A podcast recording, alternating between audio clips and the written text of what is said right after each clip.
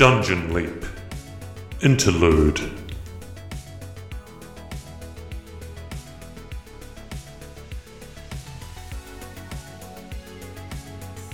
Okay, uh, so we are back into it. Steve and I are about to carry on the story of Leap as he passes through a portal back into a mysterious realm. Leap, you are um, just ricocheting out of that crazy experience and flying towards a memory. And that memory looks looks kind of like a crystal and it looks like your past and it looks like knowledge and it looks amazing. And you have this tiny moment that also takes forever because time works a bit weird out here as you are closing in on it. So before you connect with this memory, and we do that, but um, Steve, do you want to say something about Leap's head, whatever experience he is having right, having right now, what his emotions are? I mean, yeah, I think uh, so. Leap's obviously he's just finished um, what he believes to be in his first sort of post out of body or in body experience um, uh, as as somebody else, and um, that's disconcerting.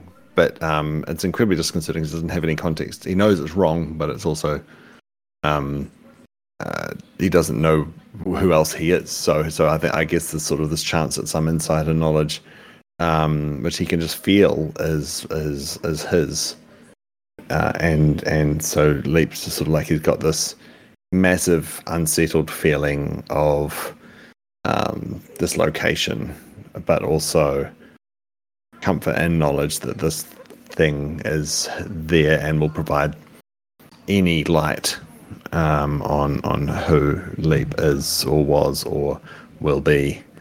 Cool. Well, speaking of light, the weird kind of purpley blue ultraviolet light of this this uh, unusual space envelops you as you connect with the crystal. The crystal becomes part of you, and it it just lights up your mind. It lights up everything because you can experience a memory. You can regain and recover some of your past. Now, how we're going to be doing this? Uh, the memories that Leap is going to recover are going to be mostly created by Steven himself. So this is an opportunity for Steve, the player, to come up with some cool stuff that um, I, as DM, will be listening to and building on. So it's a, a great opportunity to share the creative energy around the place, and um, I'm really excited to see where we're going to go with this. Now, um, there's a lot of things that could inspire you, Steve, as you come up with um, what we're about to hear. Um, we haven't we haven't pre-planned it. I know that you've had a little bit of thought because one of the inspirations that you have is the experience that you've just gone through as Leap. Um, but there's also I've got a little table of prompts that we can call upon if you need any any extra poking and prodding. But I think I'm just going to hand over to you um, as Steven the player. Tell us how you're going to approach it um, this first time. Yeah, I mean, it does feel kind of like the stakes are really high for this first memory. so, um, so I'm going to approach it like I do with all improv and just vacillate a lot uh, and circle around until I finally land on the point, or but or just pick something. Um, but in this case, um, just just laying some platform, right? So so essentially, the adventure we just had there was a gorgon involved, um, chaos agents and so on. But that's what that's the stuff, right? But the the the the themes and the experiences that that Leopold had as Dougal Black, you know, I mean, um, he was Dougal's clearly there for his friends. He's implicitly trusted by um, his party, um, and he's bringing people who um, with a range of skills, but also you know veiled street before ambitious street performers. Um, you know, had a, a cleric who was um, overly trusting of other people's clerical abilities, and and so on. Um, and I think I think the fact that uh, Dougal felt like he always had a plan, and that his party always felt like Dougal had a plan, um, is a really sort of those are the, the innate things that made up Dougal and that experience for Leap. So um, it gives me something I think in terms of like um, right, so so the, the, sort of the, the flashes that come to to Leap's mind in this case is sort of your um he's he, he sort of sees himself. He sees his own perspective, right? So so um, uh, and and he's looking out, and there's a there's a crowd of um, uh, I guess uh, twenty people in a uh, in a crowded tavern, um, and uh, um, and they're all just looking at him.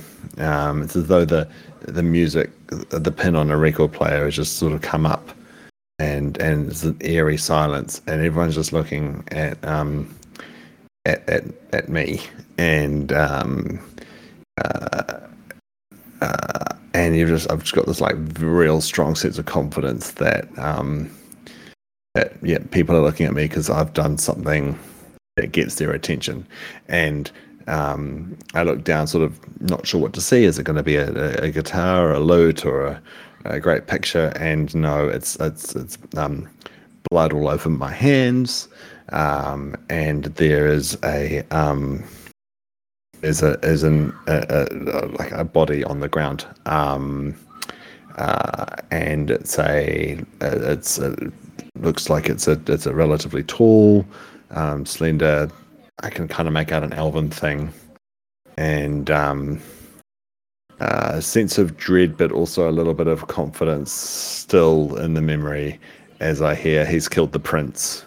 Um, awesome, um, awesome. So give us, yeah. give us as you as we look at that body through your um, perspective, like what's what's one um, kind of uh, thing that the prince is wearing or this uh, this body is wearing that um, we can hold on to like describe something yeah it's a purple with. tunic he's wearing a purple yeah. tunic um, and he's got like this golden crest on the back and it's hard well like everything else about the room is kind of fuzzy and vague but this crest is very distinctive um, and it's a crest of um, a, a crescent moon um, surrounded um, by uh, three stars, um, and and and there's a, um, a, a flaming torch lit underneath the, sigil. So it's kind of like it's a, the moon, stars, and the and, and a torch.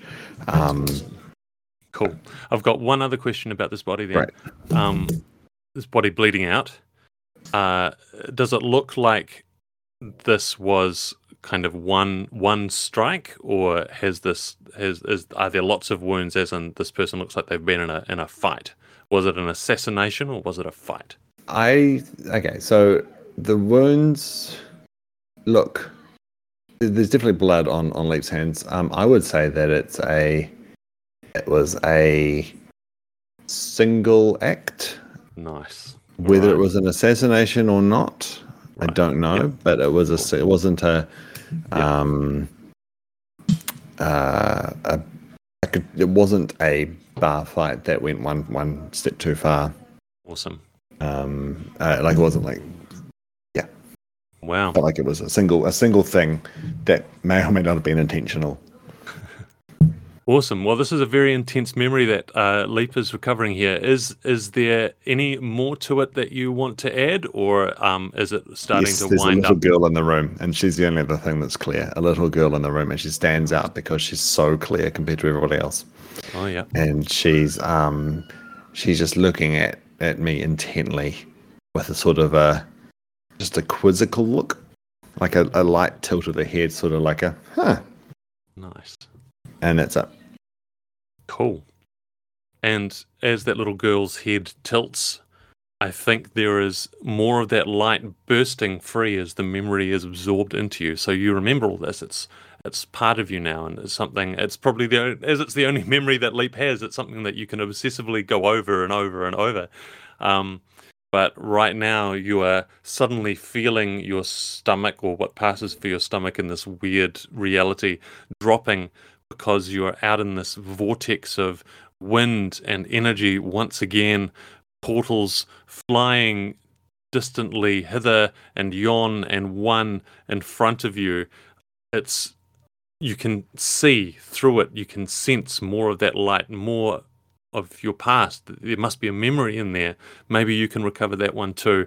You just need to get to it, and all it will take is for you to go with this wind and to leap.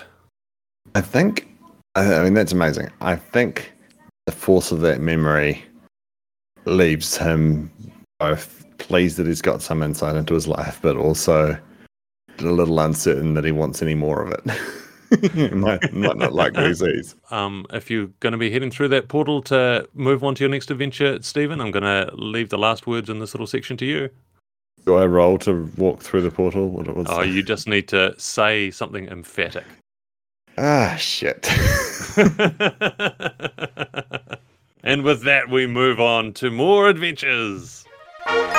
Welcome to our first Dungeon Leap interlude. You just heard Steven Youngblood and I work out the memory recovered by Leap right after our first arc, Leap on the Borderlands. We've left in all the discussion and the process stuff because I like being able to share with you what's actually involved in making this game happen.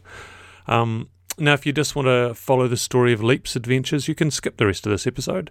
But if you want to dive a little deeper, you're in the right place.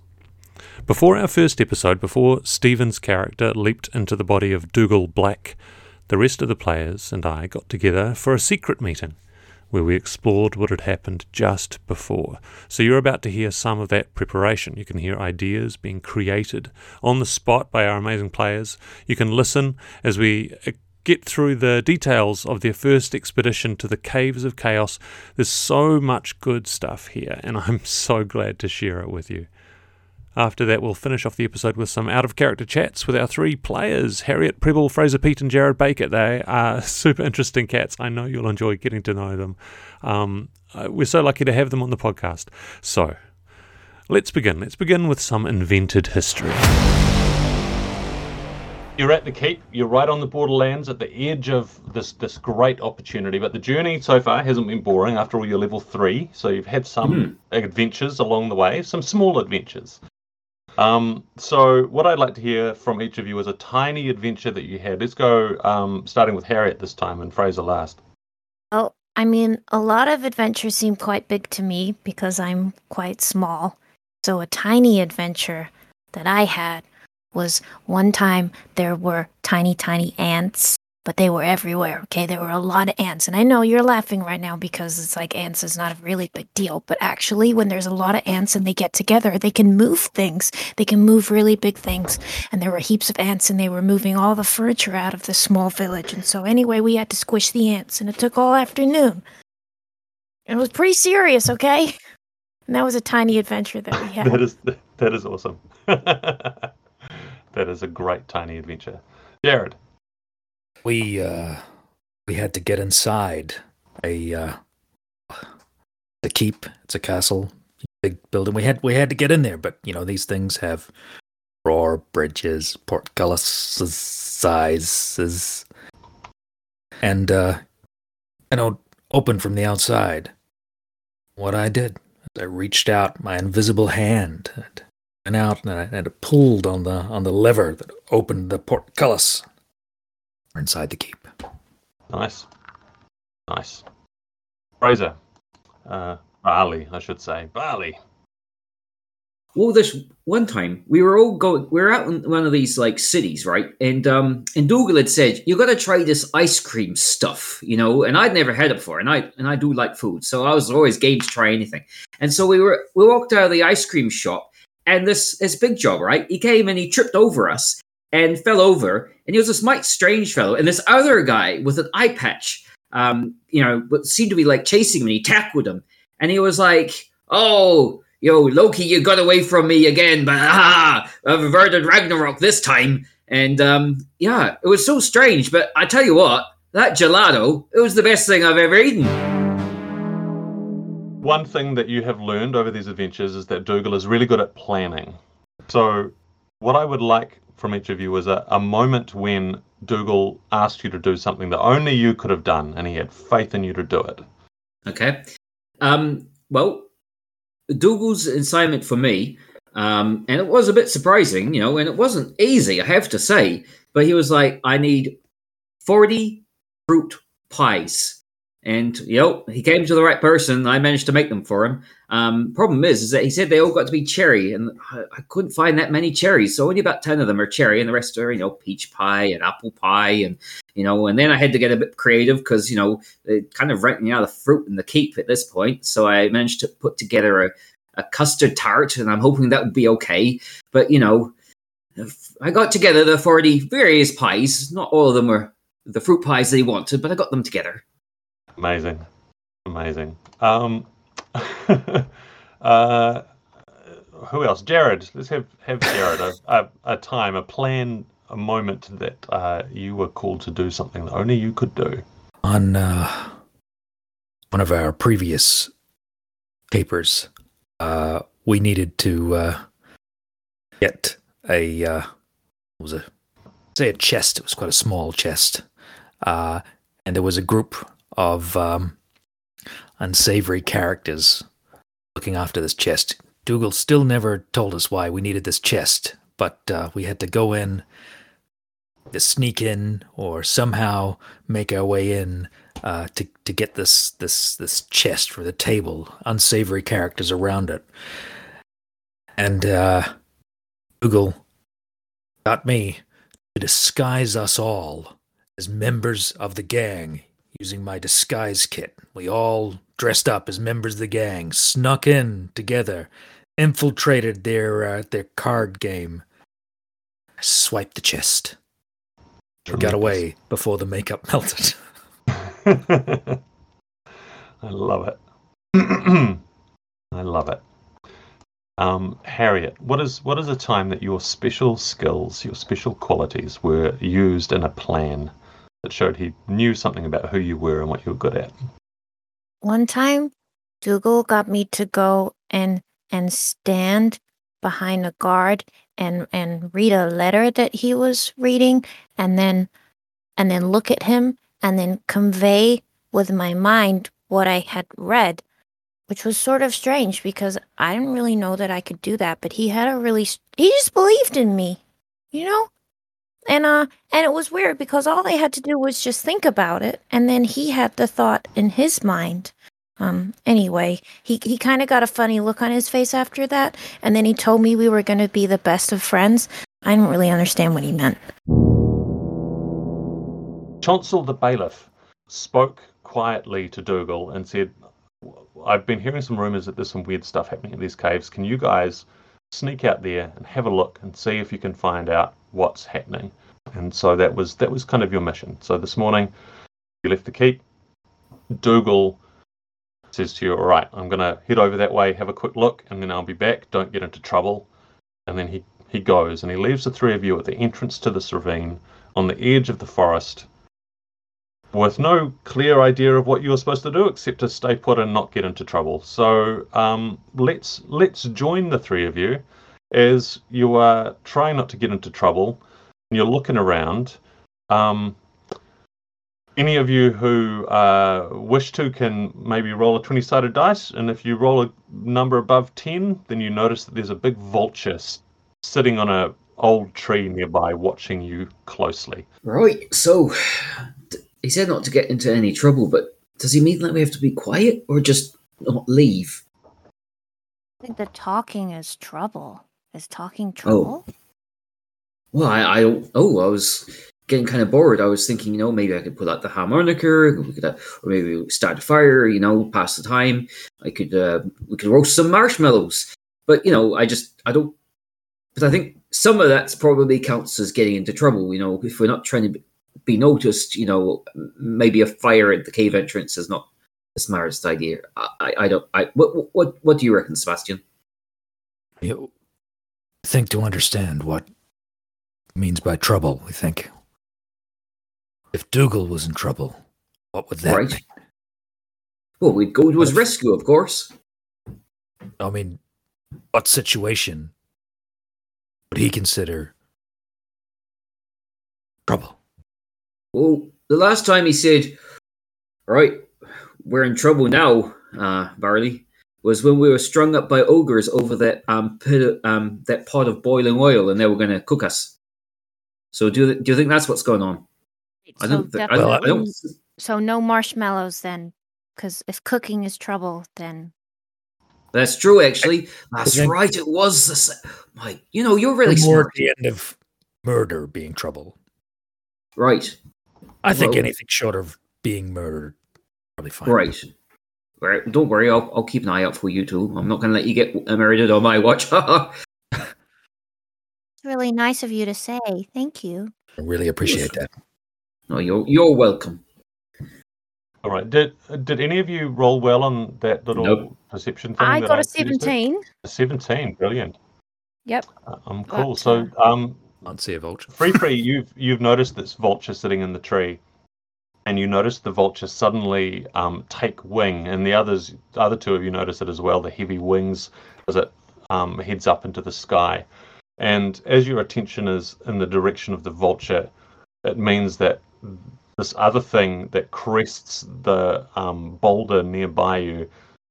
It doesn't exactly take you by surprise, but um, speaking to Free Free, it doesn't take Free Free by by surprise. But you others are certainly going to be surprised by this thing, because it's kind of quiet, and the light is all weird because it's the sun is only just about to start rising properly, and it, it's so strange. So there's just suddenly the sense of movement and um, tiny stones falling from the boulder and this thing that's like waving tentacles and weird dark empty eyes and this flash of bones moving and blades it's it's almost incomprehensible. This thing that just comes charging towards you with a big scary bite. So we're going to talk about how things unfold from here but i just want you to know um, as we go through this this is the encounter that you're going to have that is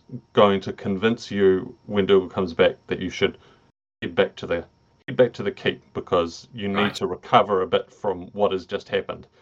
So, um, we'll yeah, we'll just kind of narrate our way through through this to get you suitably freaked out and surprised and and hurt.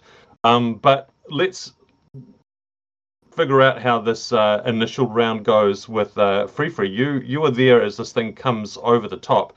What's your initial reaction? You're the only one who can who can really react to it in the first instance.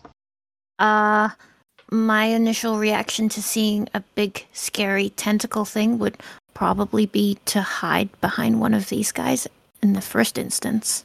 Yeah. Nice, um, brilliant. give give me a hiding roll. I love that. Oh, hiding roll. Yeah. Clack, clack, clack, clack, clack.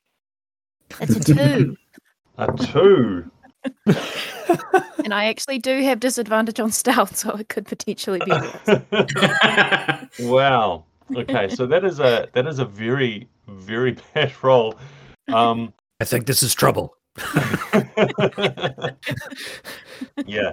Okay, so I think what it is is that you go to hide behind one of these two people, and you do so, only you realize that you weren't actually hiding behind either of them. You were hiding behind a, a tree that looked kind of like them.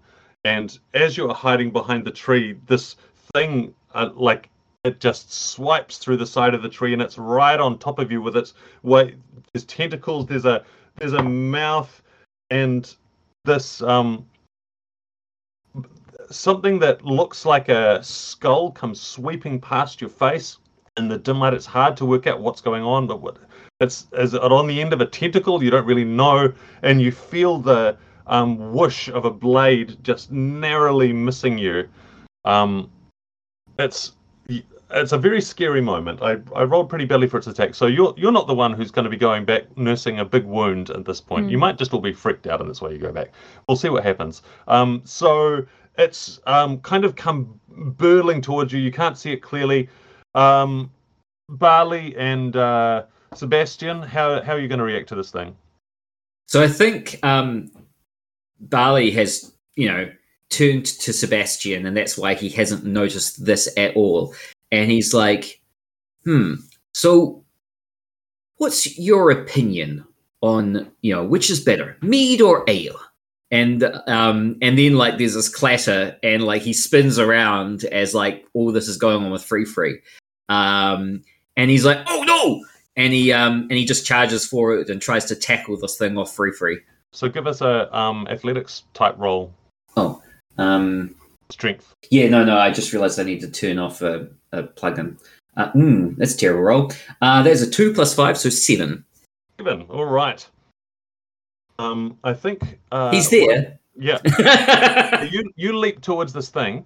Hmm. Um, as you do so, um, you feel these weird tentacles uh, wrap around your arm, and you brush up against something hard and unyielding. And as that happens, you um, I'm I'm going to say that you fail your saving throw because we want this to go badly. You Yeah, fail fair your enough. saving throw, and you feel yourself overcome by a horrific paralysis. Oh, you are you are stuck. You cannot move. Sebastian, what do you do? I'm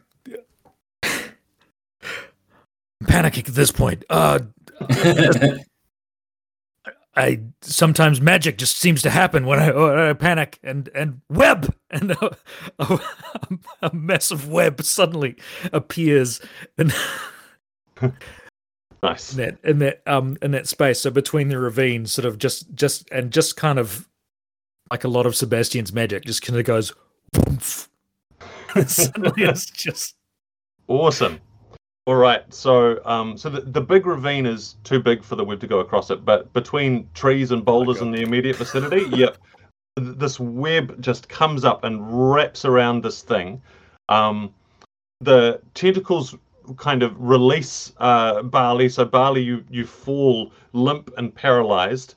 Uh, free free, you're right underneath this this thing which is trapped in this big web. You see tentacles. You see this horrific um, kind of biting mouth, but the mouth is um, it's it's like as it pulses, there's a little spurt of what seems like ichor or blood from inside it, and this thing lets out this weird little chittering squeal and thrashes against the web. It's strong enough that it's going to break out of the web and and get gone pretty soon. But I think we're right now we're with you, Free Free. How how are you going to react to this weird situation?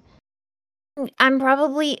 Wait, you said there's a different creature trapped in there, or it's all just one big creature? Well, uh, there might be something else trapped in the mouth. That's yeah. There's something there's something going on, but it's too dark to see clearly. Unless Um, you want to spend some time trying to figure that out, which you could do. Yeah, I would probably cast like light to try and Mhm. see if there's some if there's something that needs to be saved in there. Like Nice, okay. trapped. You cast light. Um, I think this will be. We'll we'll make this the end of the interaction. As the thing kind of wrestles with the web and pulls itself free. You see, there's tentacles around this sharp mouth, and inside the mouth, the mouth is big enough to eat a person, and it's got a skeleton kind of sticking out of it, or is it two skeletons? It's like a jumble of bones, and one of the bones sticking out is a skeletal arm with a sword, and the sword's kind of waving around, and there's bones inside the mouth, but the mouth is there's something stopping it from closing down on what's inside it, the bones or whatever is in there. It can't close its mouth. It's in pain from what's happening in the mouth. It's thrashing around. The skeleton's waving its sword around. It pulls out of the web. The web shatters and it just kind of slithers away. It's like a giant, um, giant worm or giant centipede, boom, boom, boom, and it just disappears over a boulder, and it's it's gone. And the three of you are left alone. This weird, sudden, dangerous encounter is over, but Barley is paralyzed. Barley, give us give us a saving throw. See if you see if you recover Constitution? of your own accord. Yep, Uh, 16. sixteen. Very nice. That's that, okay. So you're like, um you're shaking off that weird paralysis. um, yeah, kind of coming to now that you're not held in the tentacles. You're not actively being um being uh, carried away, frozen for later consumption by that horrible mouth. Um, so as you're dropping down, Dougal reappears and takes in the situation. Free, because you were uh, up close with your light, you notice that the um, there's a couple of um, bones that are still stuck in the remnants of the web that were broken off in the threshing, and uh, one of them is kind of uh, the upper torso of this, this skeleton um, around the head, and around its neck is there's a little medallion with a red stone in it. Um, and uh, yeah, that is, that you you spot that that is that is there as the web starts to dissolve around it. Am I tall enough to reach it? Um, I think as the web dissolves, it will fall into your hand. How about that? Are, are you two okay? Found a secret medallion. Oh, it's very pretty. Thank you. um, Dougal um, says, "Be careful. Be careful with that free free. Take care of it. oh, I wasn't going to get into any trouble. There is trouble happening up here. I think Well, we need to go back." It weren't us. We we didn't get into the trouble. Hmm. Um, he uh, kneels down in amongst the the web, and he pulls out of it something else that must have fallen off the skeletons. You guess because it's tangled in the remnants remnants of the web. It's like a like a big leather bag, but the bag looks all kind of wrecked. It's got little um, holes in it, and he kind of inspects it closely. And he's inspecting it closely with that that look that he has when he's assessing a situation and um, doing doing the Sherlock Holmes thing, putting two and two together and getting eight. And um, he's he's uh, nodding and says, "Yeah, we definitely need to get back." The curate, Elder Woolry, holds this amulet and um, does some investigation of it. Um, carefully does um, tests, and there's a sense of evil attached to this. Evil from uh, from the demonic realms. And as the curate investigates this further, suddenly he has this horrific vision. His eyes go big and his face goes white, and he's stammering. A vision of horror. There's a sacrifice, a sacrifice to a demon at sunset at the caves. It will be doom, doom for the keep, doom. And then he collapses and falls into this sleep, this uh, feverish sleep. So, I, I'm, I think I'm going to say that Free Free, you would have been there, given your um, clerical status, and Dougal was there, but probably you other two weren't. So you, you both saw this happen, saw the curate fall, and uh, the bailiff and Dougal have some conversations, and um, Dougal talks to Free Free and says, "I think we need to go back." Well, I mean, that does sound like a lot of trouble, but I think we have to do it to rid the world of evil. I'll do what you say, Dougal. Dougal's like, "I'm, I'm just doing it for the payment." I can reconcile my morality with that. Ali is Mm. going to be sent to get horses because we need speed. Sunset is not far away. You need to get back out there. You can't spend two hours walking. You need to ride. You've got a pony already, Barley, which has um, been kept in the stables. So you're going to go to the stables. Who who at the stable have you made friends with? Oh, everyone. Um, Good answer. Um, but uh, it turns out it's um, Josephine who's on um, that evening. Um, she loves horses as much as I love ponies, um, and we've made great friends. Um, and um, she's been badgering me for my um, secret family recipe for that um, um, plum tart that I make Love and um, I've resisted so far, but because we need the horses, I've given her the uh, the recipe so that um, uh, so that she, and she's given us horses for the for the night. Wonderful. Cool. You gave her your plum. Sebastian, um, you have been told to go and get a um, a handheld mirror, a good, strong, steel-backed handheld mirror from a guild mistress. The guild mistress at the keep is going to have a decent, high-quality handheld mirror.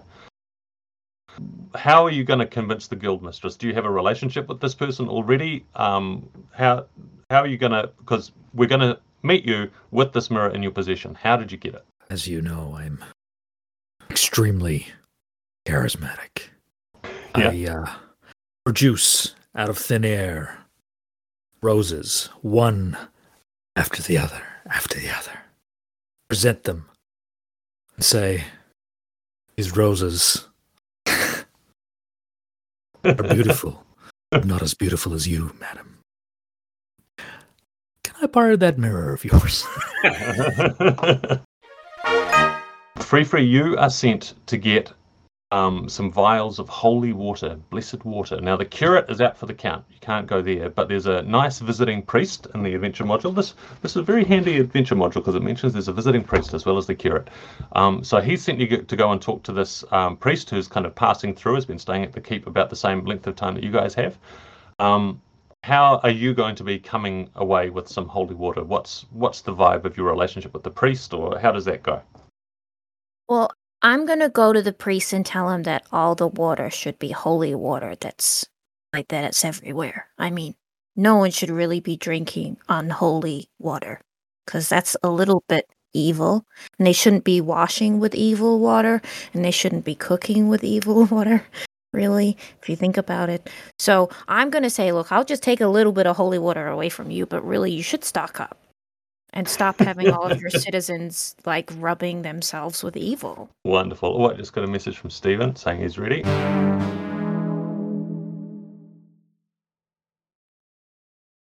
I'm very excited now to take some time to talk to Fraser Peat. Fraser, you are um, a uh, old and important figure for the Diceratops project, and I'm really excited to have you on board for the first episode, the first story of this new phase that we're entering with Dungeon Leap. So, welcome, welcome, welcome. How are you going?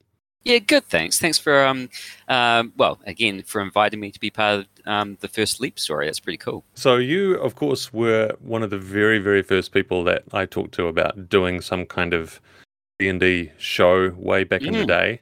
Indeed. Um, and uh, you have been involved in various capacities. Out of all of all of the little bits and pieces that you've done, do you, anything anything stand out? Any little highlights in your memory? Uh, I think playing the um, the Modron and just having an idea of uh, how to play a cute robot, and I, I I always felt like I mean I don't know if other people would share this opinion, but personally I always felt like I nailed that one role, um, and that was always a something I was quite proud of. That Modron character that you played was brilliant. That was in front of a live audience, and Yeah, yeah. the the final line of dialogue that you delivered there made Mm. the whole audience just react with just absolute joy and affection. That was a great moment. That was a really Yeah. really good time. Yeah, no, Brilliant. so this time out, you Hmm. played Barley Good Barrel. Now, Yeah. um, the initial premise that um, I laid out to you and Harriet and Jarrod was that I wanted these adventuring friends of um, the character Steven would join to be to be lovable. That was kind of the only steer that you got, and from that you all went on your various riffs. So tell me, tell me about Barley. Tell me where Barley came from and what you Hmm. were what you were doing with him. I really enjoy playing characters that people can love.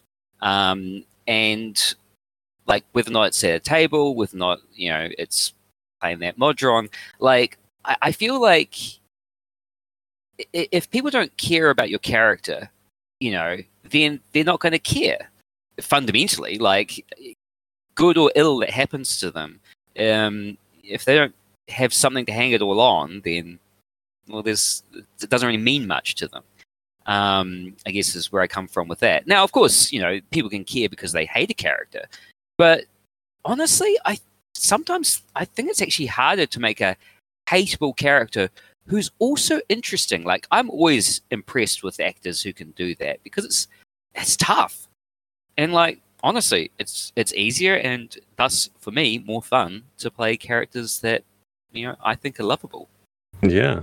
Anyway, Well, sorry, I kind that- of no. oh, it's interesting that you bring that up because that was one of the things that Steven brought to this storyline that um, I I didn't expect. None of us really expected the take on the character that he was going to bring, which was that Hmm. He was going to come in playing this leaping character as as a bit of a dick in a lot of Mm. ways. Um, Mm. Partly because he doesn't really realize what's happening is is Mm. real, and um, there are more layers to it that he's confided in me that we'll explore in future Sure. storylines. But um, yeah, how did how did um, you find kind of playing against that?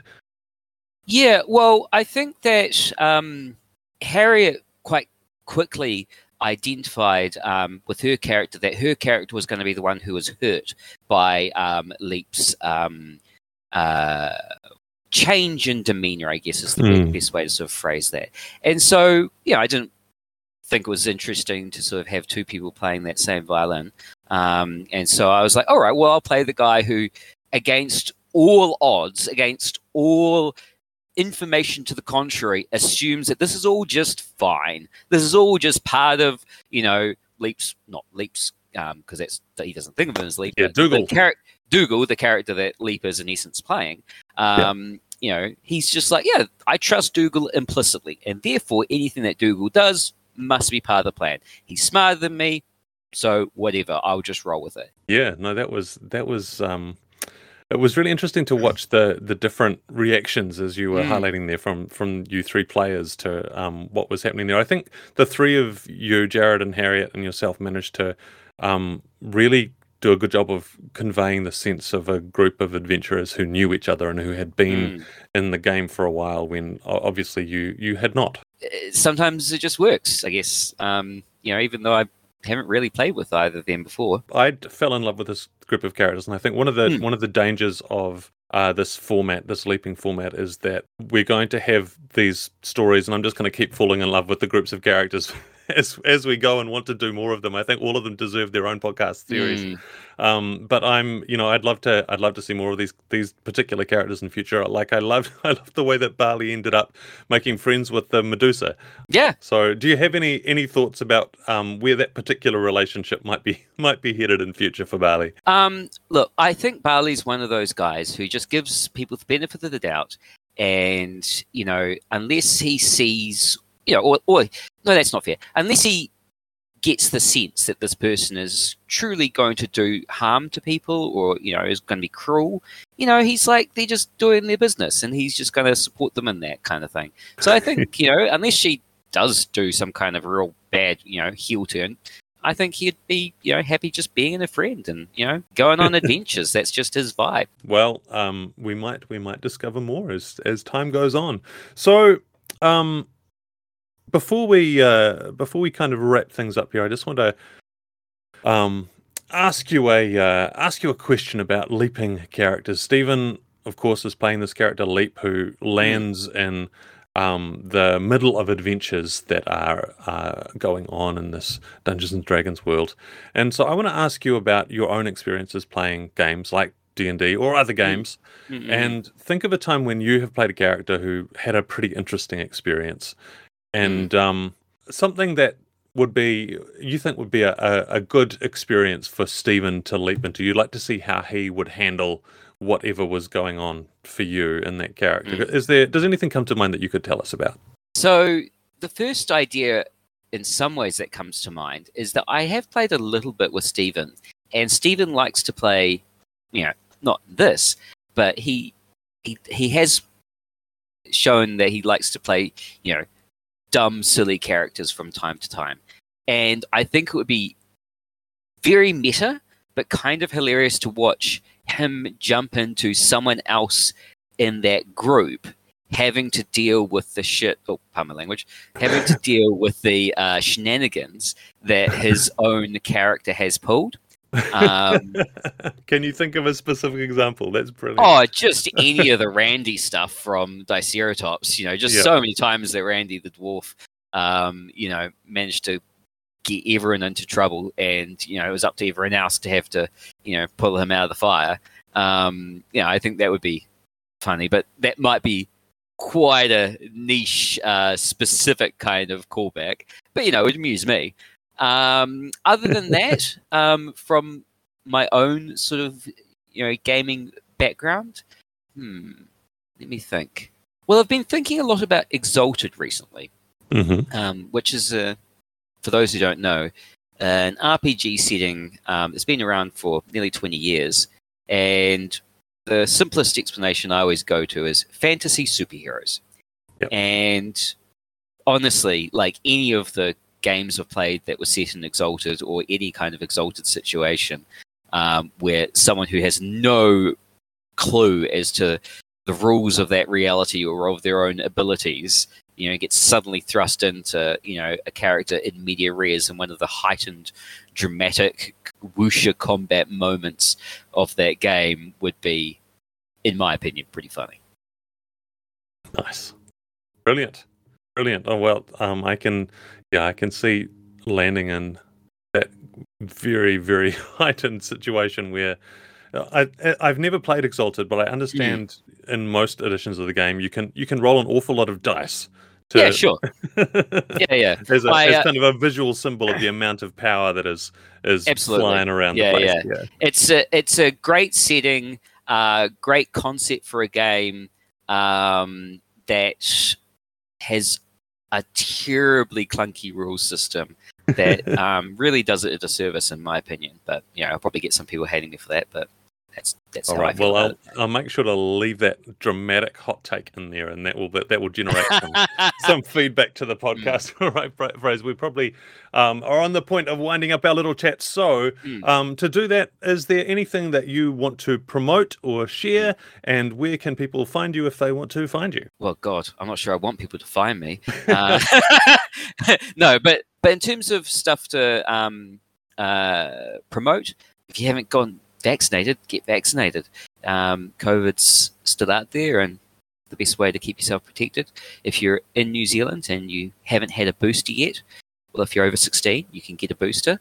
Um, if it's been at least three months since your first two doses, and uh, if you have had one booster, uh, you can get a second if you're over 50, or if you're over 30 and you work in healthcare, or if you're over 16, you have some kind of you know significant underlying health condition, and of course it's um, been six months since your previous booster. Thank you, Fraser. Strong support for that. Great to talk to you, my friend. You're very welcome. Okay, I'm here with Jarrod Baker. Jarrod, you have been uh, one of the players in our experience, the Leap on the Borderlands, playing one of the uh, one of the companions of Dougal Black.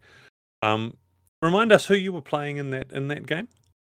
Uh, it was it was the uh, the great the great Sebastian Sebastian Entwistle. Uh, he was a uh, half elf uh, sorcerer.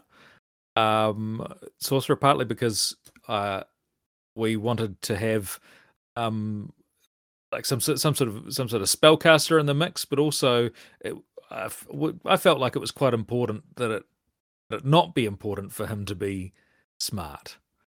Um, and uh, sorcerers are sort of perfect for that. We can have we can have that kind of charismatic idiot, um, and who's uh, who's nevertheless a, a fairly powerful spellcaster.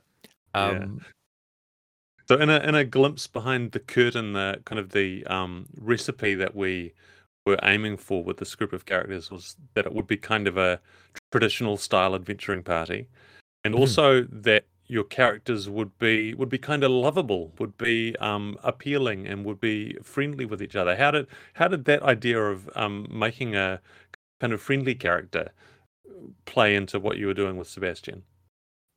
Um. Well, well, I think it like I I tried to have someone who was kind of like almost likable in spite of himself. Like the the the the, the thing the thing that I had in my head was that was the character of sort of a stage magician. Like think um Gob from Arrested Development. Um, uh, and uh, um, but like, what if what if that like that that sort of stage magician found out that the reason he was good at sleight of hand because it was because he was act- actually magical. Again, fitting into that you know that that sorcerer kind of found power, um, or or or you know natural, um, power thing. But uh, but again, that kind that kind of that kind of um, you know, goofy thing you know the, the, the, the and this is this is a thing that's just that has just happened upon that it's the like it's just happened to him it's not like the um you know spent hours studying this. It's just kind of but but you know that that that that thing, that thing like almost people might like him in spite of himself even though if left to his own devices with a different group of people he could be kind of an asshole. Um yeah Uh, um yeah, I like. I, certainly, I felt the I felt the kind of Gob energy, um, playing around in there that that was coming through, and it does it does also put me in mind of, oh, there must be a magic item for a, a Segway. There must be a magical Segway out there for a Gob character to be roaming around on. Um, Yeah, Uh, so absolutely, and and we also like for for the context of of of of this, you know, given that it's it's Leap's story, it was sort of quite important. Like we have this classic adve- adventuring party, but you kind of you want characters that are going to be, um, you know, a good balance for him, but you also want people who are not necessarily going to solve the problem for him. You know, like yeah, that- yeah. like, particularly in a this particular leap there. when yeah. Yeah. the character that he was in was was meant to be able to solve all these problems. So that was a real challenge that was in front of him. Yeah, not stepping on his toes there was good. That was I felt um Steven did a did a pretty amazing job trying to um put things together there as well as as well as playing the personality of of the character. Now you've you've played a lot with Steven. Um, Mhm. in the last Diceratops campaign, of course, you and he were in lots of games together. Um, what was the what was the vibe of this one in comparison to those? How did it feel different playing playing of opposite Leap as opposed to opposite uh, Randy Dwarf?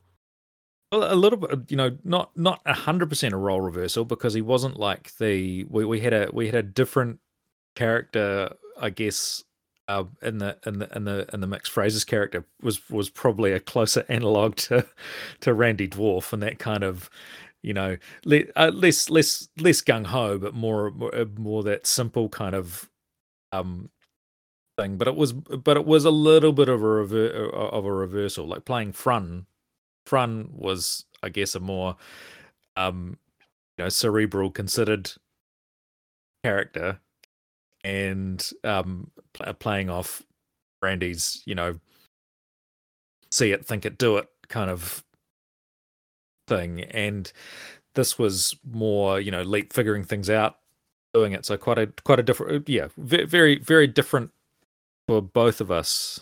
Very different things or roles for both of us to play. Yeah, yeah, it was it was a cool experience to um, kind of watch that dynamic uh, develop and play out across our across our episodes. It's um, yeah, yeah, it was very cool, and I'm looking forward to the next time you and Steven are playing together in one of these leap episodes, and you might be in Sebastian again, or you might you might be a completely different character. We'll have to we'll have to Yeah. wait and see what's coming down the track for that. Um, and I say that with no knowledge myself. We we haven't pre-planned enough to know um, what's coming, so we're we're going to be Yeah. as surprised as the the listeners are a little bit in advance. Exactly. If you find a gap, put me in it. There we go. yeah, exactly.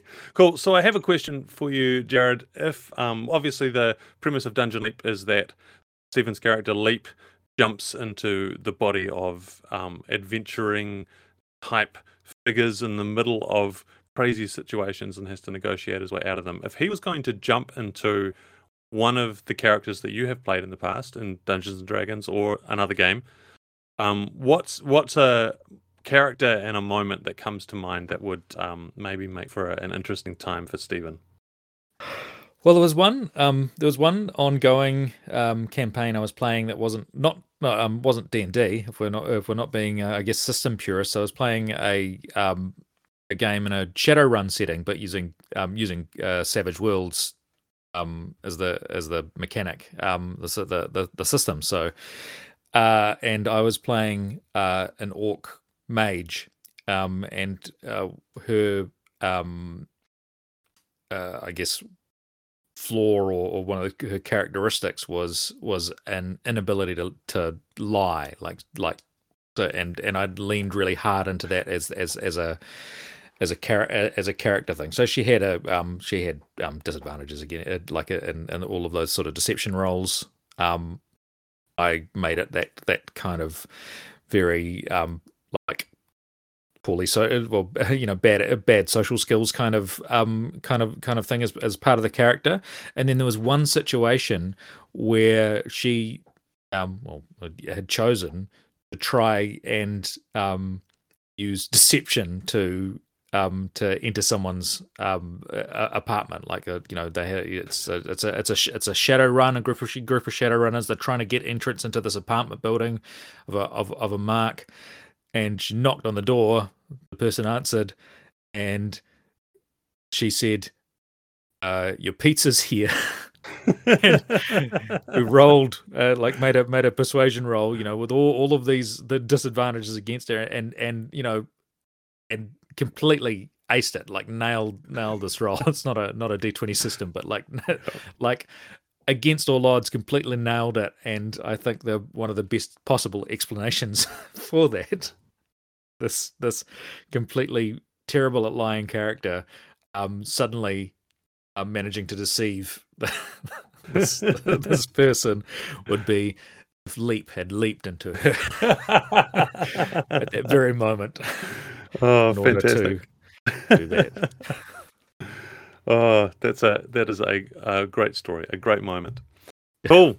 All right. Um. So, Jarrod, is there um anything that you want to promote? Where can people find you online? That kind of stuff. Give us give us any spiel you want to give. Well, um, there's nothing to promote at the moment. If you want to find me online, then uh, the best place for the moment, we'll see how we'll see how it is by the time this goes out, is is probably still uh, Twitter, uh, Jarrod under underscore underscore Baker. Cool. All right. Good stuff. Thank you, Jarrod. See you later. Cool. So I'm uh, very happy to have a chance to chat further with the player for the amazing Free Free. It's Harriet Prebble. Hello, Harriet. How are you? Hello, I am very well, thank you. How are you?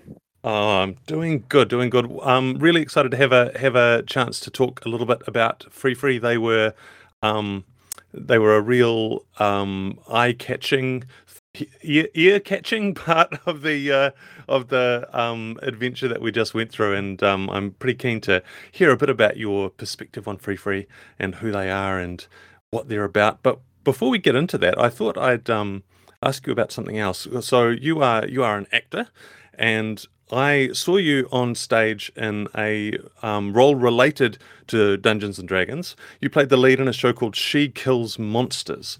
And um, it was a great show. I really loved watching it. I, I thought you did a fantastic job. I thought everyone did a fantastic job in that show. Um, but it really, um, it really struck me as something quite interesting. A show that had something to say about this this game that we play. Um, so I just wondered if I could invite you to say something about what it was like. I mean, maybe say what that show was for people who haven't heard of it before, and and what it was like being that in in that role, and what perspective it might have given you. Yeah, sure. So, for people who aren't familiar with She Kills Monsters, gosh, it was a little while ago. So, hopefully, I, I do it justice with my description now. Um, but it's about um, an English teacher whose uh, sister passes away, and she discovers a, a campaign that her sister has has written, a D and D campaign, and she decides to play through this campaign um, to kind of get to know her sister a little better. And and the play itself actually uh, delves into the campaign, and the characters come alive, and so you're kind of um, watching the real world and then a little bit of immersive d&d world as well. So i really wanted to take part in the show because it was classic d&d it had these classic archetypes. It had the classic villains. It had um you know all of everything that you would hope for it was it was kind it's kind of a show for d&d nerds really and there were lots of little easter eggs there that i knew that people would enjoy but uh, my main experience of the show was it being quite exhausting because uh, if you're if you're in that lead role, you're on stage constantly the whole time. You're you're sword fighting and leaping in and out of battles and going from the real world back into the D and D world. And um, basically, I walked on stage and it felt like a like a blur, and then I walked off at the end of it. So I think Yeah, sometimes yeah, a really right. really good D and D session feels like that as well, where you know sort of five or six hours, and you go, oh my god, I haven't had a break, I haven't gone to the bathroom, but yeah, Yeah, yeah, it was great. That is true. I I I don't think I'd thought until now that you were pretty much on stage that entire time. I think I can remember one one little scene that didn't have you in it, but there weren't many of them. Yeah. yeah. That one little scene where I'm out back panting and um, chugging water, basically. That's all I'm doing, just trying to actively rest as quickly as I can. Yeah. Yeah. Well, that was a um like a really brilliant experience for me in the audience. So um yeah, yeah, if if people get a chance to see this show, jump on it. Um so your uh, your acting chops, I think, were in full display with uh, the amazing Free Free. You you really brought that character to life, um, even though you were you were robbed of the ability to use physical acting. But um, just through through the audio medium, I really got a, a strong sense of who this character was and how they behaved and the way that you described how they were moving. It was it was fantastic. So, what can you say about Free Free? And maybe you could start by saying what what was Free Free because I I don't know that it's entirely clear to people listening what what Free Free was about, except that they were cool. They were definitely cool. uh, so Free Free is a Verdan, and they're a race of continuously mutating goblinoids. Um, so they they look like goblins. They're green and they have long pointy ears, um, but they're, they're slightly slightly different. So I was kind of playing that Free Free didn't really realize that they were different from a goblin. Um, yeah, they're they're kind of they have an element of chaos to them, Verdans, and they there's there's lots of little bits of mutations that happen to them. They're actually a, a, playable race that start as small, and when you reach level five, they become medium sized. So that's always that's always fun. I always like to have long term campaign fun, and yeah. it's always um, fun, especially if you have a, a, sort of little character who seems little and cute, and then eventually suddenly becomes um, the same size as everyone else. But yeah, so that's what Free Free was. Um, I think for me, what is important in a character is having a character who uh, always has a sense of propulsion forward. That's always what's fun, and I think Free Free has those that sense of friendship and that sense of wanting to do good. And it, it's it's fun if you have uh, something that is always pulling your character to do things, and also pulling your character towards the other people in in your party. Because the end of the day, you, you know, there's no lone lone wolves in D and D. Yeah, um, talking with Fraser before, Fraser uh, said that he thought Free Free kind of served as I'm I'm paraphrasing massively as kind of a um, an emotional touch point for the group. It seems that when uh, Dougal, possessed by this leaping character, was kind of acting strangely and insensitively, um, the reaction to that would be kind of captured by Free Free much more strongly than the other two characters. Was that something that you had intended going in, or did that just kind of emerge as you as you played? Yeah, definitely, definitely being someone who is um, very heightened emotionally. That that I find enjoyable for role playing. Um, because then you you know you can react to the situation, you can really be in the situation, and also when you have other characters who are intellectual or quite intelligent and have to do a lot of planning, it can be good to have a character in there who's um it's kind of pure feeling. Not necessarily stupid, you know, yeah. um, although Free Free was a bit stupid, but I think there's a difference between being an idiot versus just being kind of controlled by your emotions, which Free Free is to a certain extent. Yeah. Yeah. So when we were coming up with characters, the the premise that I laid out, what I wanted from the characters, was just that you would be, you would all be lovable in your own ways, and Free Free was certainly lovable. Um, Free Free was also kind of very, as you say, kind of very good. Um, is that a kind of oh, common feature of the characters that you play? Do you tend towards goodness in your characters, or how, what? What's a more typical Harriet character? I do not tend towards goodness in my characters, actually. um, so the the stipulations that you laid out were uh, a bar- not a barrier, but I, you know, I really had to think about the type of character that I wanted to play. I tend to play characters who are, um, who could go either way morally and are wrestling with that, and uh, not a choice that I make, but that kind of uh, comes to fruition in the campaign. I like to create a character who could go good or go bad, and it depends what NPCs they meet and the things that kind of happen to them, you know. That's what I find fun. But Free Free was just going to be good. well, speaking as a dungeon master, I, I love characters who can kind of walk along that moral knife, knife edge and, and end mm. up in mm. different and unexpected places. That's that's fantastic. And um, yeah, maybe uh, we'll get you back to to either revisit Free Free or play a character who's more more in your traditional mode and see what happens. But um, while we're while we're thinking about leaping, uh, I just I would like to ask you a little question and about other characters that you have played. If you were able to leap in the same way as um, Quantum Leap, where you can leap into a character, and you could leap into one of these characters that you have played in the past. Is there a character that you have played that you would like to leap into to experience something they experienced, or maybe that you think you could have done a better job than they did of dealing with something? Or what what comes to mind if you could pick a character you have played and leap into their body? Oh, that is such an excellent question. Um, I mean, my characters I've played, most of them have been very competent and significantly better at life choices than I am. Um, one of my favorite characters that I love playing, though, and I know this is going to make me sound, um, well, anyway, I might edit myself there, but one of my favorite characters that I've played was a Tabaxi warlock. So you know, it's a it's a cat, and their patron was the Archfey. It was fairies. It was cats. I loved it. They were very morally complex though, so that was in a Waterdeep um, dragon dragon heist. Is that Mm, it? Yep, yep, yep. Yeah, yeah, yeah. We just called it Waterdeep. Um, so we were all criminals, and my character made a lot of foolish decisions, basically trying to figure out who to align themselves with constantly during the campaign. I kind of created someone who had no real loyalty and just wanted to, um, you know, get to the top by any means necessary. And I think if I could leap into that character, I would probably make some better decisions and treat the people around me a little better whilst being a cat, because playing a cat is always fun. That is an absolutely fantastic answer. Brilliant. Thank you, Harriet. Um, let's let's wind up. Is there uh, anything that you um, you want to say, or where could people find you if they want to catch up with what you're doing? Yeah, so I've got some projects that are coming up. I can't say exactly what they are now because a few of them haven't been announced yet. But if anyone wants to catch up with me further or chat, they can find me at Harriet Prebble uh, on Twitter, just at Harriet Prebble. I'm there a lot. I'm chronically online, one of those people. So, um, yeah, come interact, come say hi. Brilliant. Thank you so much, Harriet. Thank you for being a part of the first adventure for Dungeon Leap, and hope to game with you again soon. Yeah, thank you for having me.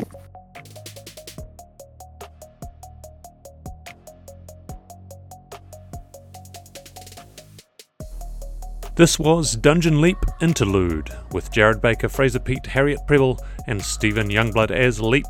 Thanks to Nver and Alexi Action for music and Nomi Q Bomi for sounds.